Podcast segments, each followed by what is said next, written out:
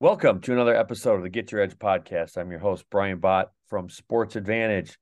Rolling here through March Madness with my co host, Coach Manchi from Kimberly. Coach, how the brackets doing? How we doing? Brackets been busted, but that happens every year. And that's the best part about watching March Madness is hey, if you're an athlete out there, you're a coach, don't uh, think too much of rankings because we know how that ends up. But uh, pretty excited. We had Sam Hauser on the podcast, Brian plays for the Boston Celtics. His brother Joey, who used to play at Marquette, is at Michigan State. Michigan State played, played Marquette. Marquette today at 4:15. So I'm really kind of getting jacked up for that uh, game today, and it's just awesome. My son and I do a tournament bracket together, so I think it's a cool father-son thing, and kind of compete. And I, I know we're not the only ones. There's been a lot of great high school basketball games with the WIAA in Wisconsin here, and uh, I know one of the teams you're affiliated with, De Pere, yep. uh, just did an outstanding job. They won the Division One boys basketball championship, and um, I got the opportunity to see them on the computer against our Kimberly Papermakers, and they are just a first class program and very talented athletes. So, quick shout out to that De Pere basketball program for winning the state championship. Well, I think Dean, I think we were talking. We were. Uh, I went with Coach Strickland last night um, got to go sit with him and some of the the De Pere um, youth coaches, which was always fun, right? You had a lot of young kids and fifth and sixth graders, you know, aspiring someday to you know play in a state championship, kind of similar to what I did when Onalaska won in '88. A lot of our friends got to go, but I believe they said yesterday De Pere is the first team to go 30 and 0 uh, in the state of Wisconsin. So just incredible. Just because uh, you know they they also got a chance to play Pewaukee who I believe won the Division Two state championship yesterday. I'm pretty sure, you know. So they actually, those two teams actually played each other during the regular season, and Coach Mangan was the was an official at that game. I think he got to officiate that game. So, um, and I saw Coach Mangan yesterday. He was wearing the train the chain, you know, shirt. You know those those officials they got to prevent injuries as well. So, um, huge shout out to that. Um, but Coach Winchester and and De Pere and uh, like like Dean brought up, we do consulting for their high school. An incredible group of coaches over there, very growth mindset uh, on what they're doing, things like that. I want to give one more quick shout out to uh, a young lady that we trained at Sports Advantedge uh, since she's been in about seventh grade. Isabella Peterson plays at Clarke, Clarke College in Dubuque. They just won the NAIA Women's National Championship last night. So, Izzy, wherever you're at, huge congrats. Uh, huge part of the Edge family uh, from back in the good old days when you know we had the little little facility and things like that. So huge shout out to all those those great athletes. Hey, as long as we're going over shout outs, I want to have a huge one for Coach Mangan, my colleague who I work with, and he just did the Division Four state championship game, and you know, for as a referee, that's always huge to be able to have that honor of doing a championship game. And I know that was a goal of his, and he puts a tremendous amount of time into his craft of being the best referee that he can be. And I see that in my office. And obviously, you know, he takes a lot of pride in it and, and really wants to do everything he can to have athletes just get the best experience for playing in, in, in the basketball game. So huge shout out to him. I know he takes it very seriously. And for all those coach listeners out there, athlete listen listeners out there, just understand that you know, referees are, are trying to do their best job as well. Just as much time as athletes and coaches put into a game plan, remember, referees do the same. And it's very important. And I know the WIAA is always looking for more referees.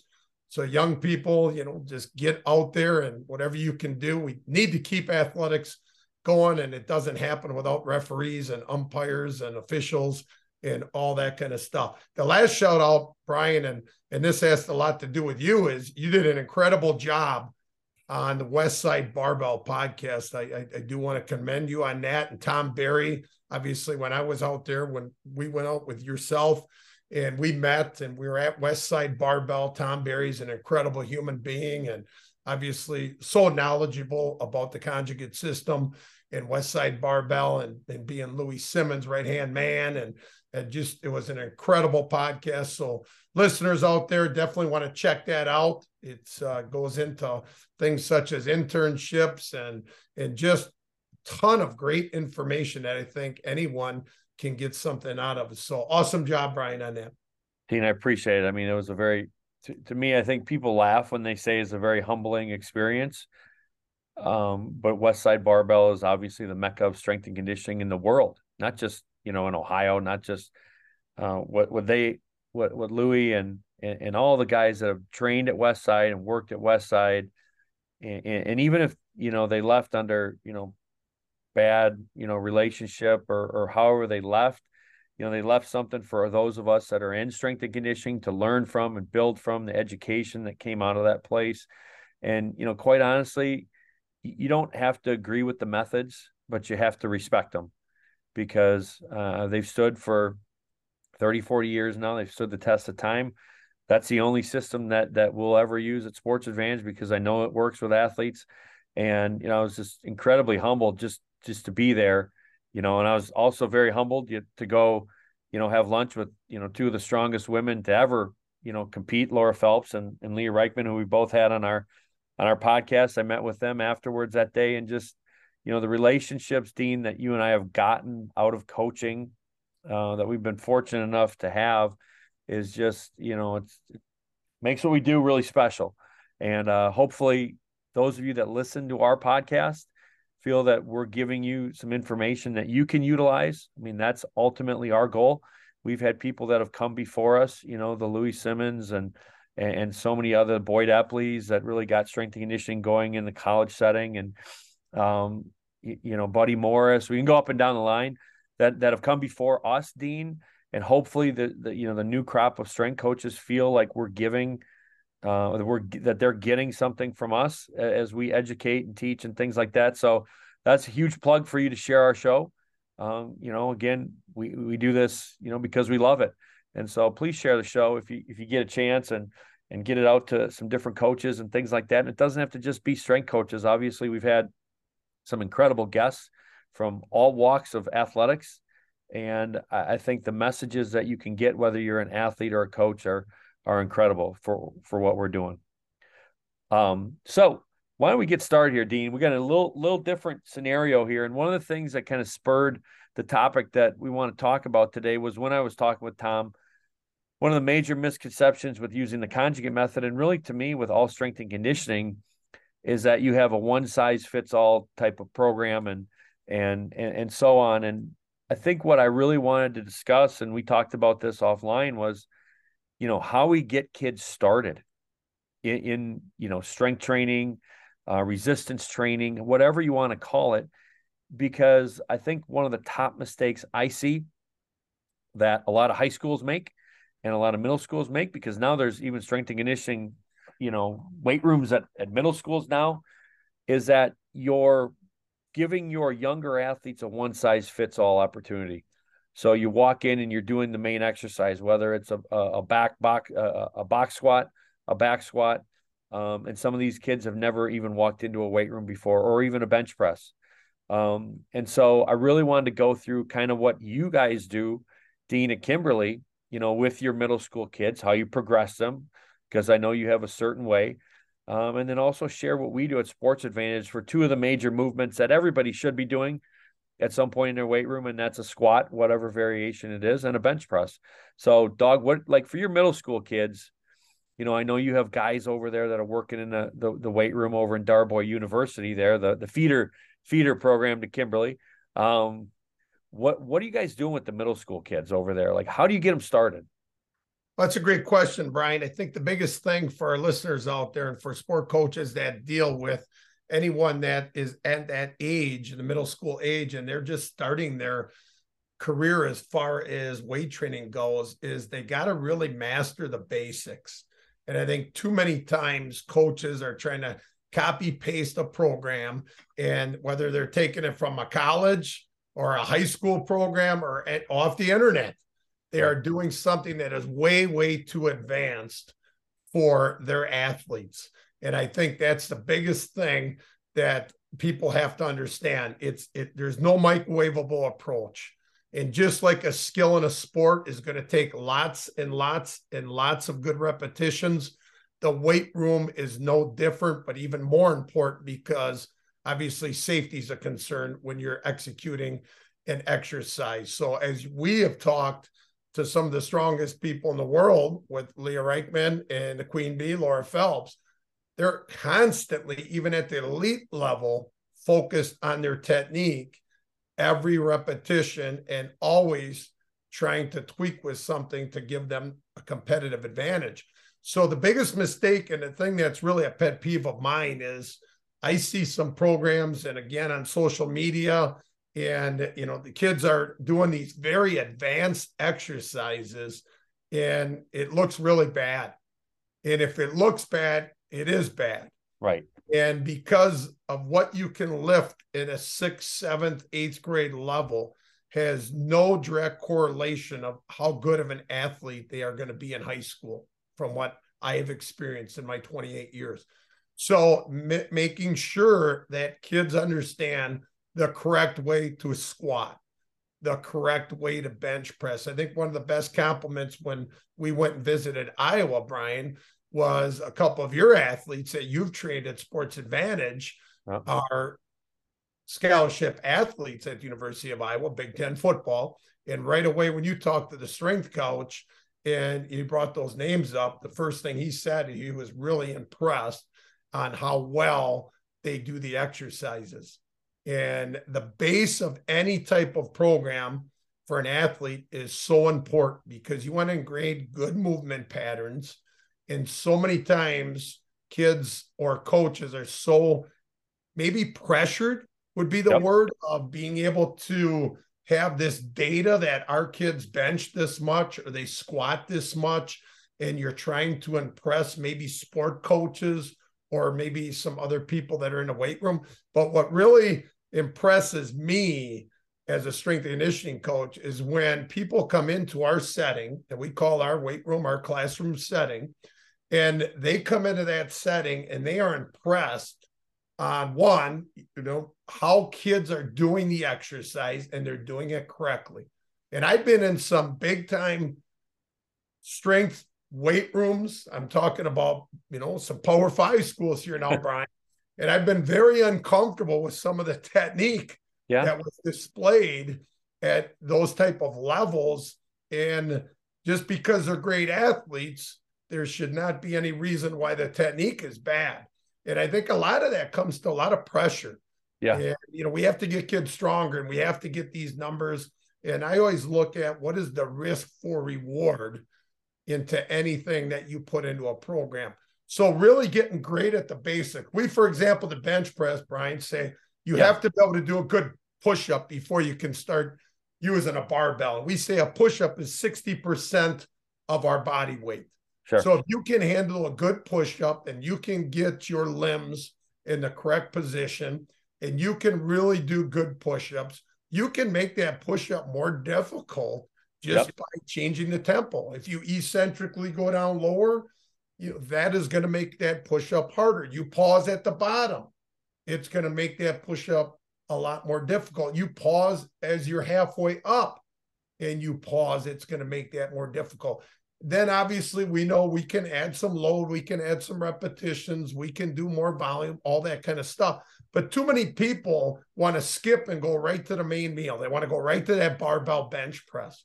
So in our program, we want to make sure, hey, they can do good push-ups. And then can they do rotational push-ups to work on shoulder stability? And yes, you're still working chest, shoulder, tricep. Or can they do a wide push-up? Can they do a narrow push-up? Can they do an offset push-up? you know, all of these, can they do a push up with their feet elevated?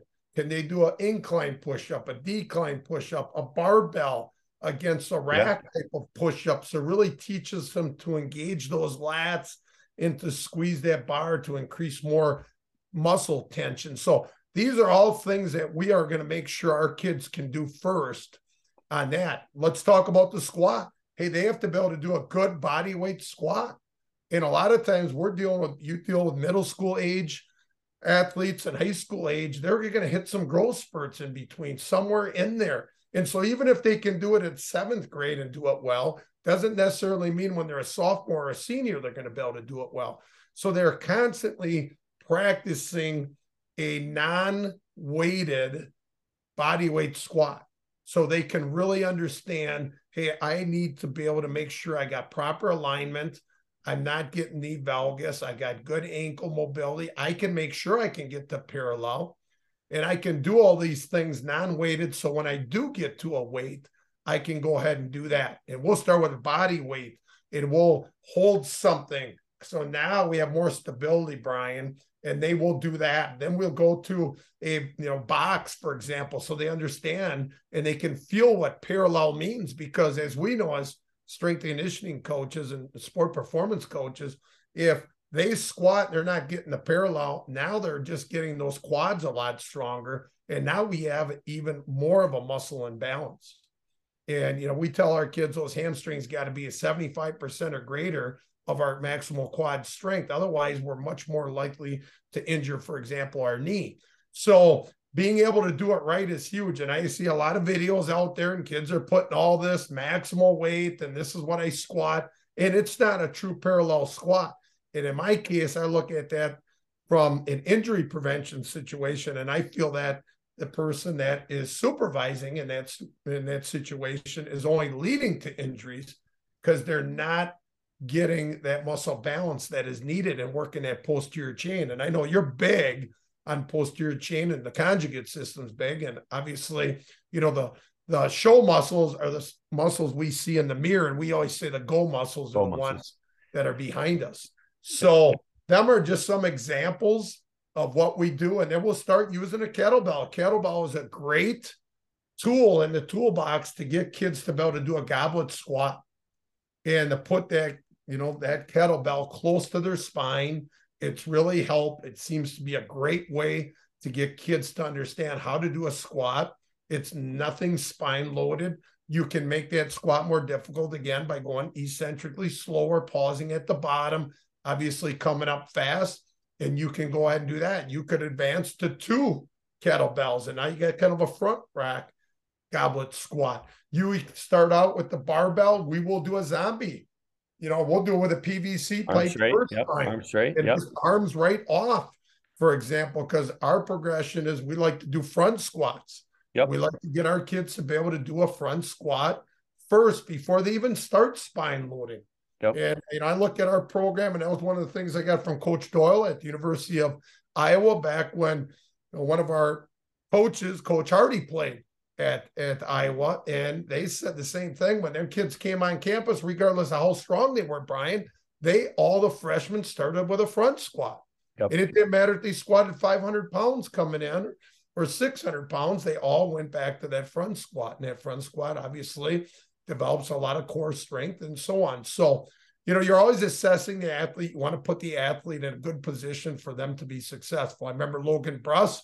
Logan Bruss had a big growth spurt for us. And it was a situation where, you know, he was kind of having some spasms in his back because he was growing so fast. And he wanted a back squat. And we put him, for example, on a Pit Shark machine, Brian. Sure. So he could still get strong, but yet he didn't have to worry about, you know, getting all these kinks in his back because his his body just wasn't caught up with the growth spurt that he had, the big two, three inch growth spurt he had in the summer. So I think coaches out there always got to look back and say, hey, what's best for the athlete? Because I'll tell you, you can't tell the athlete, because I'll tell you, Logan Bruss wanted to squat with his teammates and his friends. So there's a situation where you just have to have that one-on-one conversation with that athlete and say, hey, hey, you got to trust me here. This long term is going to be more of a benefit for you. And as long as you talk to that individual and say, hey, this is going to be much better, and they trust you, it's always going to be the best fit. And I th- always think of long term athletic development. And then when our kids, you know, get older and they can proficiently do a squat, we'll start back squatting them. Absolutely. But you know, everybody thinks, for example, the back squat is the the end all of you know getting strong. There's lots of different ways to get strong. And I know when I hand it over to you and you talk conjugate, you got tons of different bars yep. and tons of different ways that you change that stimulus and which way you can increase tons of leg strength and back strength. Dog, that was pretty good. I, I didn't know you were going to go full gamut the whole time. That was that was good stuff. Uh, I, but it's something that we're both really passionate about, and I knew yes. that this topic that we'd get a lot, lot to discuss on this because at the end of the day, this is really what builds longevity in your program you know and, and, longevity creates those numbers because kids are able to train over the period of time. You know for us we're in a different scenario because we have kids that are you know fifth grade all the way up to maybe sophomores in high school that have never touched a weight before. And so we treat them all very similar um, as as we start them you know and obviously the box squat is a foundational movement for us and so the first couple days they're in we just want to teach them like where their box height should be with a body weight, you know, arm straight, kind of like you call a zombie type thing, but we don't have any weight. We just teach them to get used to sitting onto the box. Because one of the things that drives me nuts is when I watch, you know, social media, Twitter, blah, blah, blah, blah, whatever you want to say, all these gurus in strength and conditioning that half the time don't show anything they're doing. They're just trying to sell shit. Um, but when they do show something, especially on the box squat, people are like collapsing to the box yeah. they're crashing into it. And like anything, that box isn't moving, but your spine is. Okay. So your spine and everything else is moving down into the box, accelerating. And then you crash into the box. To me, one of the best forms of injury prevention is box squatting correctly, where you teach the athlete how to absorb to the box. So there's deceleration that goes into it, right? Where you're actually forcing the hamstrings and the glutes to help slow the movement down as you hit the box. And so we start our kids off with that. We squat a little bit wider than normal because we're working on some hip mobility, internal, external rotation um, with our kids when we do it. Now, is it a powerlifting wide? No, it's not ultra wide. Um, so we do kind of make an adjustment off of some of the things that that you know West Side or the literature would say as far as wide box squatting. We will go wider than normal, but not uh, ultra wide. And once the kids can do that, then we'll go into what we would call like a goblet box squat. So very similar progression to you. Um, so then they can handle load. Once they can handle, you know, a, a what we would deem as a pretty heavy load for their body weight, um, is when we then transition them over into a barbell ba- box squat. So everything stays on the box as we go. Um, once they can proficiently do that, and we can start adding some load, then we will start adding some free variations like a front squat or you know some type of of uh, free back squat, things like that. But it's very you know integrated on these are the progressions that we go through, and then like you said, you know then we add the specialty bars. So we don't just throw kids in a safety squat bar or a Yukon bar or a cambered bar um, until they can go through all the progressions. And for us, different than you, Dean, you know, we have seventh graders, eighth graders that do that better than our sophomores or juniors in high school um, because we can get a little bit more specific with them.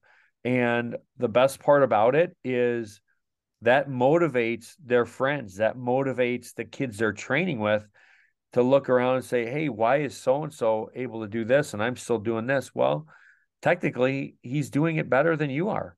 Um, and so that reestablishes the the main point of technique is everything. And if you don't have good technique when you're doing that, um, at some point either you're going to get hurt or you're not going to progress. And we take the safer route. We don't progress you until you can do it right. And so um, sometimes, you know, parents don't like to hear that. And, you know, they're like you said, parents are chasing numbers just like, you know, some coaches are. To me, doesn't make doesn't make any difference. Uh, we advocate for the safety of the athletes, the learning of the athletes. And again, you go back to these kids, if you know, you guys are starting kids in seventh grade, I think, right? We see kids in seventh grade, they got six years to train and to go through puberty and growth spurts and things like that that are naturally going to just get them stronger, anyways. So you have to think about that. But the best part about the, what we're both saying here, Dean, is that if you teach the foundation, you never have to go back to teaching it or establishing it. So put the work in on, you know, these movements on the front end. So on the back end, when they get older and when they do have to put some load on the bar and it's, it's, you know, pretty high intensive, they go back to their, to, to their teaching, to their training, to the things they learned at the very beginning. Um, and so that's how we go about the squat. Um, when you talk about the bench press, very similar. Can you do a good push up? you know, um, and we really coach them up on making sure they have good hand position, thumbs outside the shoulders when they go down. So just a regular push up because even you know, I've had, college com- kids come in, you know, that are from Power Five universities, and I say do ten push ups, and they get their hands inside their shoulders and they're doing close grip push ups because they've never really actually learned how to even do a right real push up you know and so that you, you you take the path of least resistance what might be easiest for you and you know they they arch their back and their hips stay and and things like that. So again, push-ups a foundational movement. We use it in our assessments, things like that. Once they can do a good push-up, you know, then we then we put dumbbells in their hands. And so for us, you know, a barbell is attached, you know, between the right hand and the left hand. And this is just really basic. This is just how we look at it. So you're moving one thing. The dumbbells, you have to move two things. You have to stabilize them both separately on each other. So you can also find imbalances with young athletes. Maybe they're a pitcher, you know, at sixth and seventh grade. So their right arm's a lot stronger than their left arm. Well, you'll see it when you put dumbbells in their hands. And if kids are really unstable, we take them back a notch. And instead of, you know, just doing push-ups, we lay them on the floor and we have we have them do what's called a dumbbell floor press, where it's shortening the movement. They learn how to handle some weight. They bring it down very similar to a box squat, they pause on the ground and then they can press up. Once they get confidence with that movement, then we put them back on the on the bench and we have them use the dumbbells. And once they get really good with dumbbells, then we progress them to the barbell. Once they get good with the barbell, then we start using the specialty bars and some bands and chains and things like that. But Dean, I think, you know, no matter what you're doing, it's got to be built off a great foundation. Yeah, Brian, I think that's so important because many times you know, these kids have such great opportunities at young ages to play all these sports. But unfortunately, a lot of the type of movements that the sport coaches want them to do, they physically cannot do them.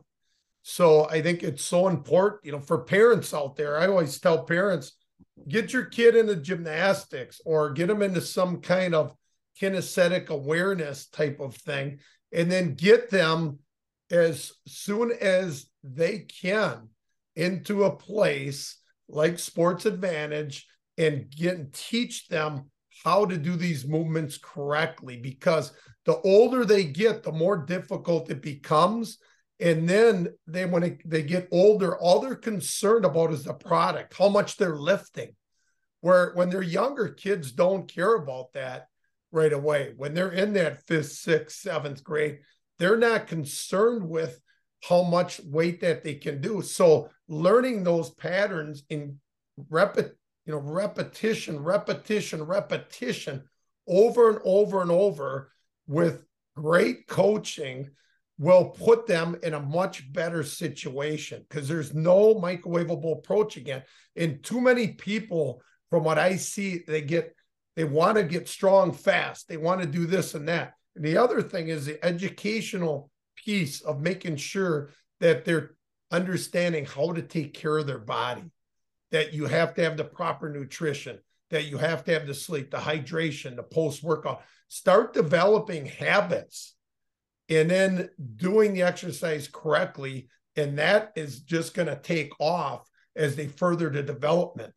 That I think is so important, Brian, because if you can establish those things right off the bat as early as you can and they can control their body weight now in those sports skills when their coach is trying to work on the skill of their sport they have the tools in their toolbox in order to do that and that is so important for parents to understand and athletes to understand too many people that i've seen being at the high school setting is they can do the skill really good, but they're just weak.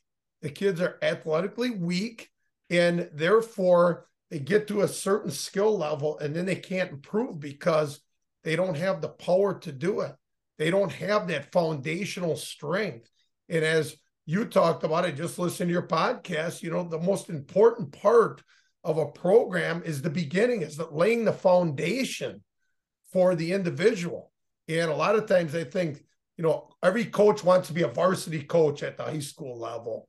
And the most important coaches, in my opinion, are the ones at the middle school level that are dealing with those that are starting that because that makes such a big difference on doing it correctly because you're going to have kids that are going to say, Oh, I want to put more weight on, or I want to do this, or I saw this on social media, or my older brother at the high school is doing this.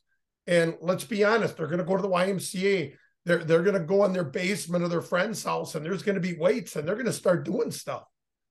So educating on them to them and saying, hey, this is more impressive if you do the exercise correctly. And if you just learn how to keep doing it, in the long run, you are going to make much better gains than the rest of the people. Well, I think too, when we had, you know, Mike Ganavak on, Yes. he talked about what they do in the middle school. Very basic stuff. Very basic stuff. Why? Because if you're in a middle school weight room, chances are you're going to have a lot of kids in there, and most of them don't know what they're doing. So to say, okay, take the bar off the rack, put it on your back like this, and go as deep, they don't know. And especially the young, you know, the young male athletes, they see older kids, they see they want to get stronger. So they think putting more weight on the bar is the way to go about it. I mean, I've heard stories of of different middle schools where there's 80 kids in a in a in a weight room with six squat racks. And they're trying to teach them on a power clean. Let's not even go there. Let's we'll just we'll stay away That's from that. We'll we'll yeah. that's we'll, even crazier. Because if you've Yeah. ever if you've ever taught Oh. at the middle school, and I've had that Yeah, opportunity, yeah. Open It- up a whole new can of impossible. worms. Yeah. it's impossible at, at- with those kids' ages. Now, if you're at a specific place, and I know Brian, because you used to, you know, hang clean, power clean at Wisconsin, and you are one coach with five kids, that's a different animal. Right. That's a whole different animal. So I'm not against any of the Olympic movements, as we've said numerous times, Brian. We've coached them, I've coached Yep. you've coached them. We're all for it. I'm what's best for the athlete in their setting. And I think sometimes people get so pressured and uh maybe the the head football coach or the head, you know, sport coach at the high school is having somebody at the middle school run it, or maybe they're running it and they're saying, Hey, you have to do this because this is what I want. Well, who's the person that is supervising the weight room? What is their expertise? How much equipment do you have? How much help do you have? Just make sure, just slow down. There's Yeah. no, there's no one program out there that is going to give you a competitive advantage. Teach them the basics, teach them the basics really, really well. And I know that's a thing that you talked about on the podcast, getting back to the Westside one again, is when you talk to those college coaches that you have sent as you trained those high when they were in high school, and you have those conversations with those college coaches, 99.9% of those college coaches want those kids not to be able to do these exercises so they can teach it the way they want them with their supervision in their setting to benefit them. I had one co- a coach I was talking to, he says, Hey, you don't do any of the Olympic movements at the high school level, and you got guys that are going, you know, to big time schools and, and getting athletic scholarships and all that. And I said, Absolutely not. Absolutely not. I look at that as a positive. If we've never done any of those things, and now they go to another setting in which there's lots of coaches that want to coach that up in a very competitive setting with great supervision and great coaching, that should only elevate that person's performance if it's done correctly. So to me, that upside of that athlete is even better Correct. and they can do it the way they want to do it. I know it's very difficult when somebody is doing very some things technically very bad to try to change those things. So why not get them to where you want them? And I that was like that down in Madison when I was down as an intern. When some of these kids came in and they were doing some of this stuff, and it was so bad, it's like, oh boy, now we got to start all over from the basics anyway, and try to break those bad habits that they have. Well, and two, Dean, like at the end of the day, you're responsible for the success of the athletes at Kimberly High School.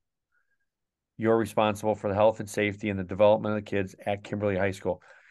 Your job is not to put them into college. Correct. I mean, that's your want. You know, you you want them to have success and things like that. And at the end of the day, your job is to do what's best. Same with me. My job is to do what's best for our athletes at the time they're with us and to give them the ability to have success at the time they're with us. Um, we don't run other people's programs. I mean, I had a guy that that you know signed a pro contract that came back and said, "Will you take me through this workout?" I said, "No, I won't." You know, and he's a pro football player. I said, "I'll take you through our stuff and and train you our way, but I, like I'm I don't read off a sheet of paper somebody else's workout um, to try and do that." And to your point with the college coaches, 100% of the time we call a college coach and we say, "Hey, you know, just want to introduce myself, you know, this and that, um, anything that they should be aware of. And 100% of the time, just make sure they're in shape, right? Just make sure they're, you know, and, and I think uh, Lewis Carell talked about that. The most important thing yes. when you lead is you can breathe, you know what I mean?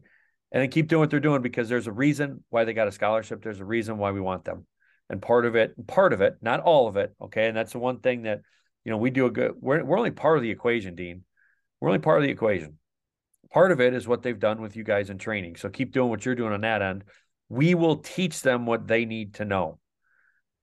We will teach them what they need to know. And one thing, Brian, with us too, is we'll get some kids, and you know, it's obviously one of those things where a kid will sign at a college and it's getting towards the end of their senior year, and that college will get them a workout to start in the summer before they get on campus. And a lot of those different programs are just a guide to get kids to be able to try to do something on their own. Right.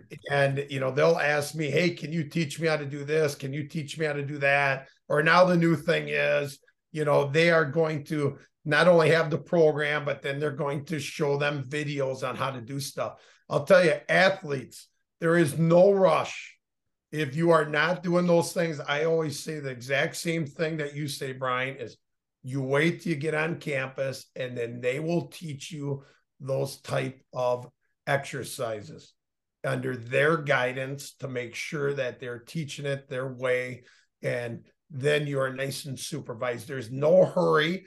There's no fear of hey you get on campus and you're not doing this stuff. And if you get on a campus and they are maxing you out on an exercise that they've never taught, I would question that.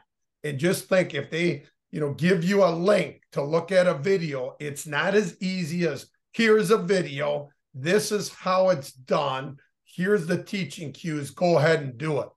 It's not that easy. And when you start talking about any type of exercise, there's constantly trying to get better with technique. And then if you're doing Olympic type movements, it, it is a progression, and you must work at that technique on a daily basis. So it's not a hurry. We tell our kids you cannot do any program in our setting unless it is our program because this is what we do. This is how we teach it. We know it's safe. We know there's a progression, there's a method to the madness of the program, and that's it. And if you want to do your own thing, hey, then you can go to a different type of setting and do that on your own. But when it's in our setting, it's controlled and safety is number one. And we're always going to be assessing the technique. And we are going to make sure those individuals really hone in on mastering that technique because getting great technique is the quickest way to get strong. Absolutely. And anytime you try to progress too fast, Brian, is when kids get injured and kids always want to get strong real fast. And I'll tell you, for all the listeners out there, there is not one program or one specific exercise that is going to get you strong very quickly. It's just not. And if you have an injury and you come off an injury and people clear you to go ahead and participate, understand when you're doing those rehabilitation type of exercises and they're getting your movement patterns that even when they clear you, it's not a goal to start going 100% and go crazy. You still have to ease into that progression.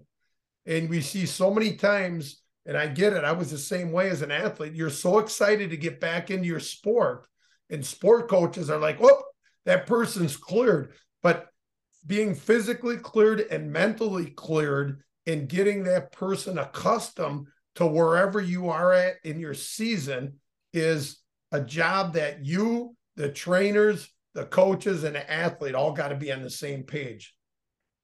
Well, I think, you know, just to kind of finish this up, Dean, you made a great point and I wanted to follow up on it. We kind of went on a little different tangent, but to me, in the middle school, that's where you have to have your best teachers for for your for your kids.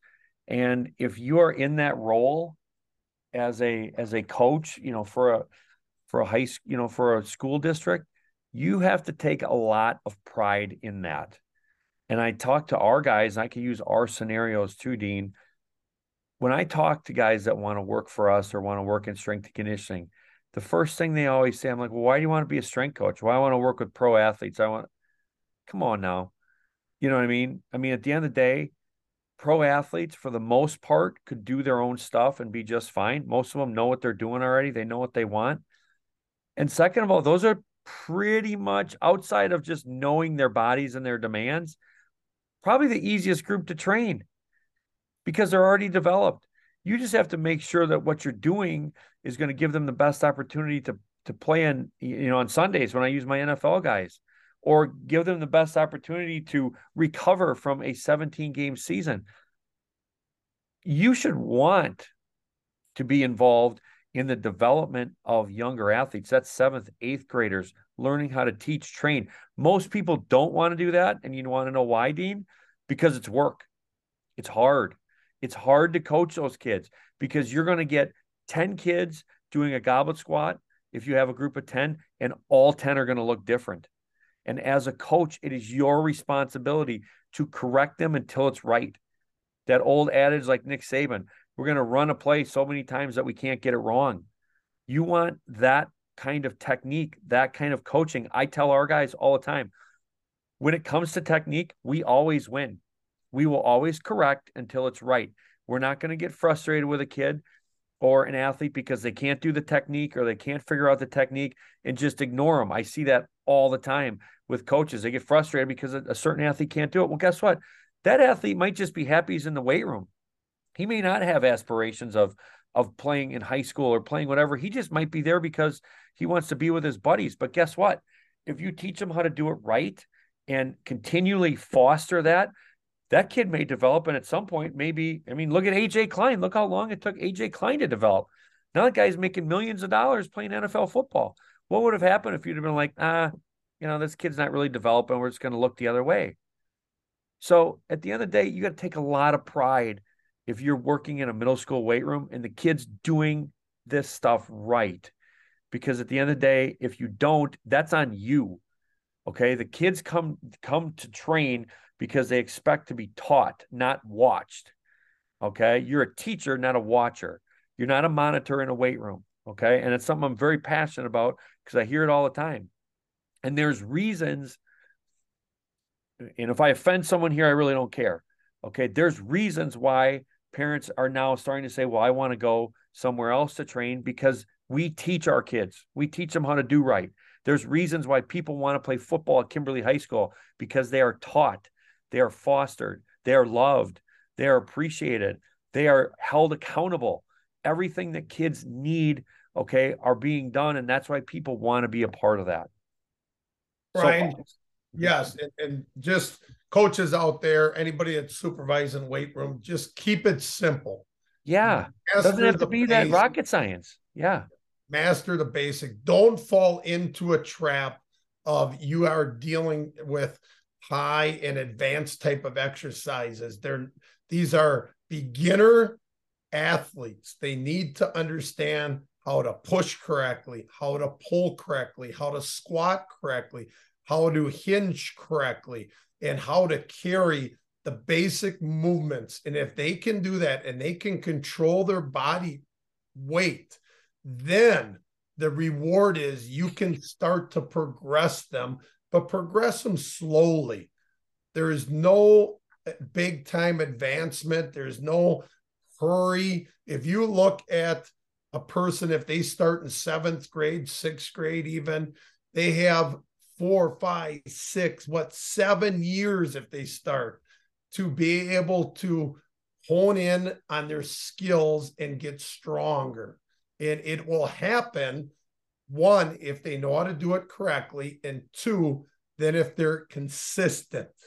And that's the key. And when you start somebody out, the first thing you need to do is you need to tell the reason, tell the why behind why you're doing the exercise, how it's going to benefit them, and eh, develop a relationship of trust so you can strengthen the tendons, the ligaments, and the muscles, and understand that the athlete has to have a great experience. It's just like youth athletics. If that individual has a very bad experience, it might be the thing that turns them off from continually having to go into that sport or play in that sport, or in this case, exercise.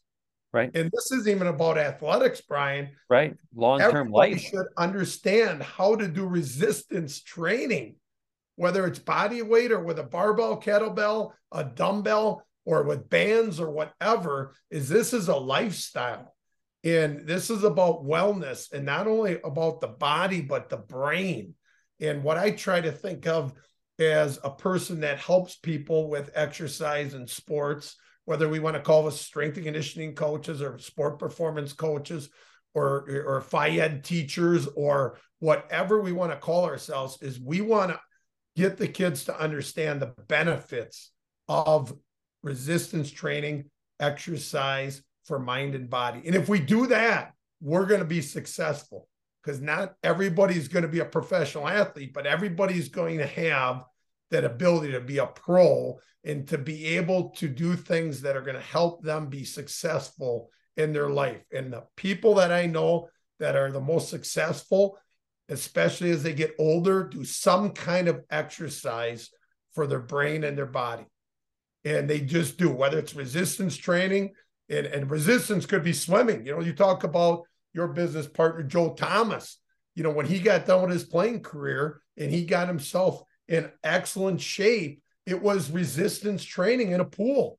And why? Because the joints were beat up from playing 10,363 snaps in the NFL and from pounding and pounding, pounding.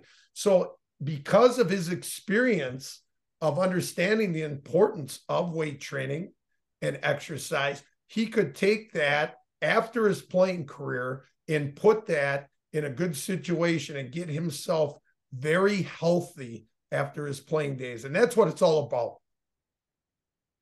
Well, Dean, I think the last thing that I just want to add, and and you know, then we'll shut her down today is if you don't know, ask for help. A- ask for help. Um, I, I got a message, and, and I'm going to share this, and I'm not going to share the guy's name because he's a good friend of mine, and I have more respect for him now than I think I ever have. You know, we, we're talking about you know working with a program that he supervises from a consulting standpoint and i got a message from him last night telling him how nervous or t- for him telling me how nervous he's going to be to meet with me because it's going to show how little knowledge he actually has on the topic of strength and conditioning. And I said, That's why we're meeting. And I said, Why are you nervous? And he said, Well, he goes, I feel kind of like imposter syndrome.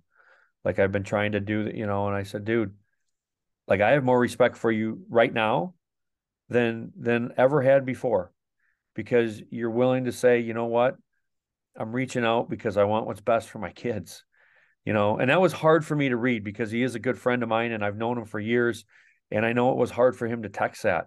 But to me, that's the impact that we make in people's lives. And if you don't know, ask for help because we go into coaching to give kids the best opportunities. And that's why that's you know, that's why you do what you do. That's why, you know, I do what I do. That's why we started doing consulting for high schools so we can help. Um, you know, we want to help educate coaches and teach coaches so the kids get the benefit. This isn't about us. You know, it's about, you know, like even last night watching kids hold a gold ball, put a put a gold medal around their around their neck and watching young kids watch these kids do it and having the parents say, "See what happens when you work hard." You know, that was one of the messages I heard last night as I was watching uh, the Division One game. See what happens when you work hard, guys. See how important the weight room is. See how important the, and it just just fosters everything, guys. So at the end of the day, Dean and I are here to help. Uh, my staff, you know, I know that Dean's staff as well, always sharing knowledge. So if you're if you have questions on some of this stuff, how to get kids started, message us. you know, we're here. We want what's best for our athletes in the state of Wisconsin, across the country, but mainly in the state of Wisconsin. We we we want them to be taught correctly, um, so they end up loving being a part in the in the weight room. Just like you said, though, not just for sports but for life. At the end of the day, the you know athletics teaches kids so much more about life than um, than really I believe anything else can. So it's going to wrap it up. Just got a couple quick announcements. Remember the Edge Baseball fundraiser is on April 6th. It's our wine and uh, tasting event. So we got a fundraiser there. We got some great autograph things that, that people can win. Uh, July 22nd at the Lake Country Dock Hounds is Joe Thomas bobblehead night. Make sure you come check that out. Get a Joe Thomas bobblehead. Uh, you might see an interesting collaboration there. Some of the adults, you may want to check that out as well. We'll, we'll keep you up to date as we go on that. Dino, appreciate you hopping on, sharing a lot of information that you guys do at Kimberly. Um, you guys are obviously a first class organization. Hopefully, everybody got a lot of this. Share the show, and we will see you next time. Chop it.